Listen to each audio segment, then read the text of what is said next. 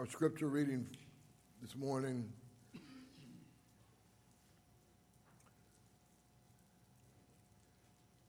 from the fifteenth chapter of Paul's letter to the Romans, verse four. Paul, as he was inspired by the Holy Spirit, wrote these words: "For whatsoever things written aforetime were written for our learning, that we through patience and comfort of the Scriptures might have hope." Brother Ryan, you are charged to preach the gospel. Amen. I, I will accept that charge, and hopefully you will be honored by the lesson today. Good morning, everybody. It's good to be with each and every one of you. For those of you that don't know me, or if you're seeing me online for the first time, I look good at this distance. So uh, my name's Ryan Biddecoffer. I do youth and family here. We spent um, some time at camp these last couple of weeks. It's been a lot of fun. Um, the kids had a great time being both uh, counselors for Cub Camp and, was it junior high? And um, a lot of fun with that. Uh, this week is, isn't it, fourth through sixth, and then Combo Week's coming up, and Combo Week blew out the doors. They're expecting eighty people. Um, that that's that's an amazing, uh, I think it fills up just about almost all the spaces they have um, for campers. So it's going to be a great week up there. Please continue to pray for Copper Basin and all that goes on there. Uh, they are in the midst of really just rebuilding after COVID, and so far it's been a very good experience um, to see people come back and to get up there into the pines and have those wonderful inflection points and experiences with Christians from all over uh, the valley in the Southwest. My family also wants to say thank you for your kind support during the loss of my mother. Um, we're still processing and reeling, and it's uh, an amazing uh, thing to know that we're loved and cared for and prayed for. Uh, we are in the process of cleaning the house out, trying to figure out how to get it cleaned out in time to put it up for sale. Obviously, those were my mom's last wishes, and so we're going to go ahead and execute that, and in time find places for my two sisters and um, Janice, Janissa as well to, to have a place they can move to and live. So do pray for them and uh, pray for us as we continue this transition. It's really uh, strange to walk through life and know that I would love to call my mom, and now um, that option's not available anymore. But I can tell you that I used to do that every week, and so I'm going to miss those conversations. But that leads me to today's lesson.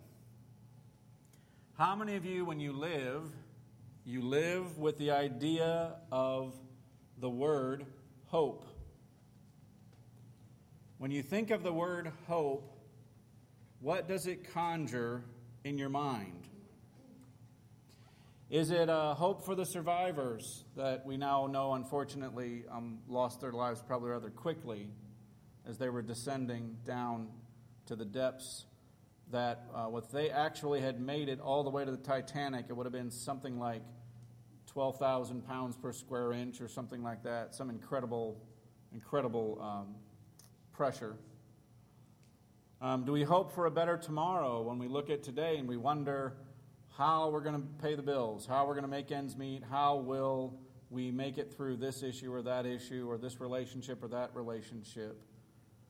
Do we have hope um, when we read First Corinthians thirteen and we read about what love does? And one of the things that love does is love hopes all things, believes all things, right? Many, many parts of that facet. Sometimes I kind of wonder if we're like this, if we go, hey, I hope dinner's coming. And so when you, you back up a chapter in Romans, you're going to get to a part of Scripture in fourteen and fifteen that talks about how we live in such a way as to be a giver of hope because we are a believer in hope. And why is that? Because when you look at Romans fourteen, that first verse there talks about when you are dealing with a weaker brother or sister or a weaker person in general, especially to the church right now. And I want you to put in this into a little bit of context. Remember that when Paul was put under arrest, who did he preach to? What, the Praetorian Guard, right? Because some guy got stuck with Paul on guard duty, and he thought that was going to be the easy task because he was a senator's son or whatever. And, you know, he got thought it was the easy job, and then he got converted. These the, these were the secret service of the time. These guys were actually very smart, very skilled. And for them, for this group, and then the Romans that would have come with them in that entourage that would be converted, the type of discussion you would have with a Roman person versus someone, say, you know, in uh, John's time that maybe uh, wasn't necessarily as educated or as close to the top, would be quite different. And so Paul goes pretty deep in Romans, and he's talking to a group of people that probably looked down on the rest of the world because, hey, we're Rome. Uh, when you live in Beijing, hey, we're Beijingers. You know, and you'll you'll feel an arrogance when you walk through there. Uh, hey, we're from Washington, D C Now, aside from that place being as close to a, a place I never want to live, I don't know. But it's just one of those, you know, because I don't want to get drawn into that kind of uh, life. But I will tell you, uh, when you're there, it, it is there's a different vibe to it. There's a different feel. So Paul has to address that as he's trying to encourage them to stay faithful all the way through to the very end. And one of the things that he's going to talk about is hope, because hope is something that we all need and we all believe really does exist, but we have to practice that in such a way that allows other people to know that we live in such a way that we do have hope, so when they look at us, they go, hey, I want what you have. Because it's very easy in Christianity to lose our hope in such a way, or at least kind of mask it in such a way, that we they see our problems, they see our curmudgeonness, they see the, the negative side of it, and we all know there's this negative side we deal with. But instead, what we want to present is the idea that there is hope for every single person on planet Earth. Because if Jesus died for you and for me, he died for everybody as well. And whatever sin someone is dealing with or has dealt with, whether it's been exposed in public or you're still, in, you're still wrestling with what, whether to put it out in the light, we all know that everybody needs Jesus and everybody needs the forgiveness. And if they can see hope in us, that will attract far more people than if we grab our... I had a big, thick Bible in college. It was a King James. It was about this thick and huge. If you wanted to thump somebody, I had the weight to do it. But I would rather be a Bible thumper in the way of knowing what Scripture says, and that's what we're going to walk through today is several passages in our conversation. Most of them will be up here on the wall. But Paul wants us to live in such a way to know when to act and when not to act. Um, we were watching Lord of the Rings the other day, and you might remember when they go into the hall of the dwarves, and it's dark and dank and everything's been taken over, but they're sitting there resting, and they find out that they've been followed by Gollum. Now, how many of you know who Gollum is, right? Yeah, okay, so you're all with me, right? I'm not geeking out on you. And they find out that he's been following him, and Gandalf's like, yeah, he's been following us for a few days, and Frodo's like, well, why don't we just kill him, right? We're all warriors, or at least I am now. And what does Gandalf say to him? He says, hey, is that you to, are you the one to issue judgment and execution? Are you the judge, jury, and the executioner? And he talks about this not in a way to stop him from judging, because Gollum was a bad character for sure. But he talks about them. He says, for the one who's wielding the sword, it's, it's, not, it's maybe better to know when not to take a life, right? That's the question he's asking him. To know the difference between when to and not to. And his point was because that person had a role to play, and as you know in the story, if you've read, I've read the books through twice. I love Tolkien um, as a read, but it, you, as you know in the story, he does right. He's the one that actually does destroy the ring in the end, albeit um, probably not his in a way he particularly wished. But y'all see, how many of you've watched the movie? So you know what I'm talking about. Okay, I'm not just geeking out on you. But you notice in chapter fourteen, that is the that is the response. It's how do I respond to somebody who I consider weaker in the faith, who I consider who has erred in the faith or erred outside the faith, trying to get him in the faith. How do I respond to that person? is the answer to come at them and say, man, Scripture says this. And we swing that sword and whack them. Or do we love them into the fold? And I'm not saying there aren't times to be strict, or, or we'll talk about that as we go through. But we have to think long and hard about how we win people to Christ. Because I think it's going to be through loving them into the fold, teaching, training. It's going to be bringing them closer to a walk with God, not farther away, because they sense our shock, our awe, our own disdain, our own concern. And sin should bother you. If sin doesn't bother you, we need to talk, to talk afterwards. It's not that sin doesn't bother us. What bothers us is that sometimes it's close to us. And sometimes we have to even admit it might even be the person in the mirror that did it. And so notice what he says here in the Bible. Romans fifteen, he's going to come to this conclusion after talking about how you handle a weaker brother, to say everything that was written, what was written for our learning, it's written to teach us so that we have endurance in the Scriptures. So why? Hope. Because if we don't have hope, what happens to us? We give up. But we do have hope. Amen? But we have a hope, and our hope is where? It's in Jesus Christ. It is absolutely something we want to practice and we want to preach. In the Bible, it teaches us about hope. It teaches us about hope, and it's for our instruction. The intention is to tell us that the, the Bible was written, and all Scripture that was written down, the canon that we have, that has been vetted over time, that has been put through a process to say these are the correct sixty-six books that we follow. We're under the New Testament law in the twenty-seven, but these books are the ones you can trust as God's Word. These things are written for our instruction. It is God-breathed instruction. And it's useful for teaching. It's useful for rebuking, for correcting, and training in righteousness. Folks, it's useful for teaching. What did Jesus command at the end of Matthew? Go ye therefore and do what first? Make disciples. And then what does he say? Baptize, baptize them. And then what? Teach them to obey all that I have commanded. You know, it's really interesting because a lot of teaching is more um, values that are caught, not taught. Amen? A lot of times it's what people see in us that sparks in them to want to be a better person and to change their behavior. It's not so much the direct confrontation, and there's times for that, of course. But a lot of times when your kids see you, don't your kids read you better than you read yourself sometimes? And it's not fair because I have children and I know that. Uh, but maybe you maybe you do too, and you remember that your kids will call you out for some things, and you're like, I don't want them to know that. I'm older, I'm smarter, do what I say, not what I do. But what do they often observe? What we do. Sometimes teaching is direct teaching. It's communicating in specific things, showing them Scripture, rolling the ball out, letting them chew on it so it becomes a part of their life. Because Scripture that gives, gets into us and comes out of us becomes what? The living Word.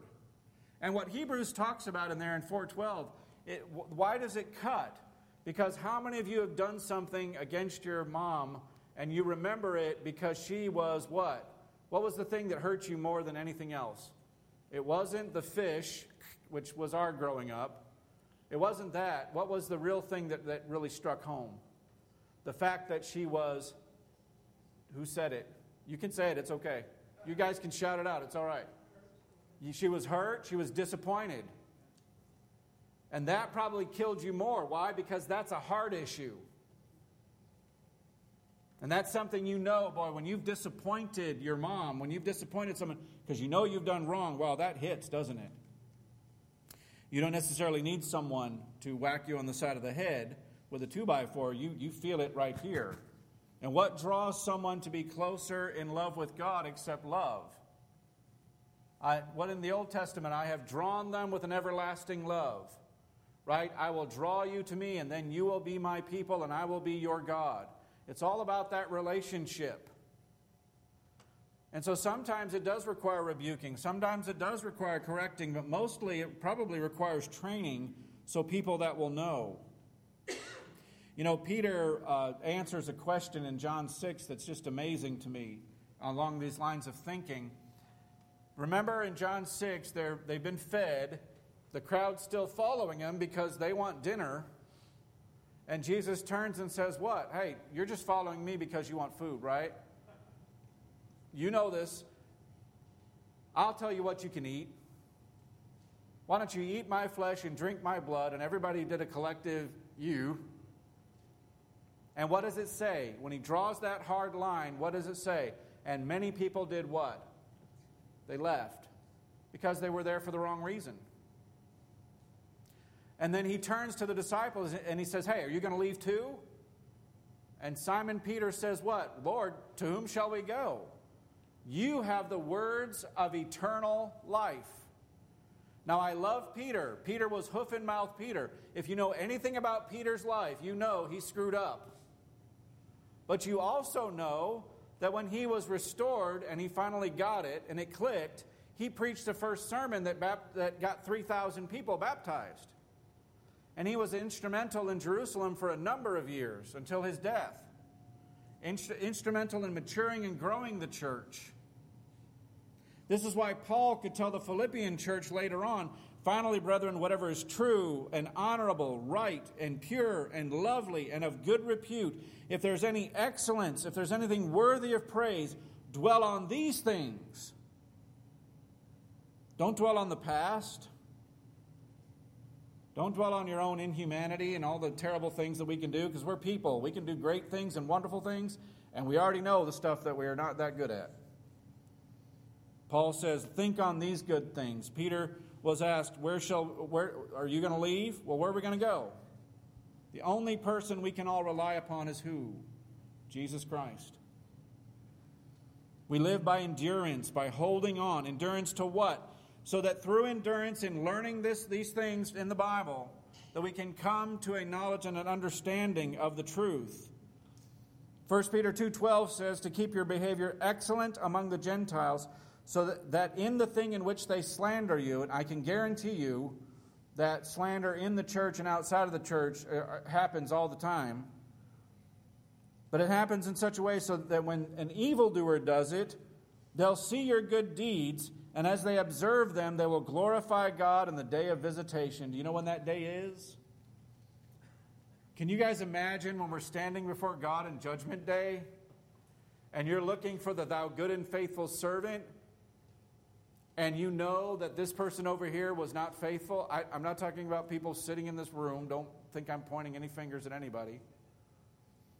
And they, but it's your friend from high school that you guys had a tiff with, and he's going to realize at some point that your faithfulness to Christ was actually the right thing to do. When it comes time, he's going to go, oh, I should have listened to that guy. You do something and, and live in such a way so that when others see you, they don't see you, they see God in you.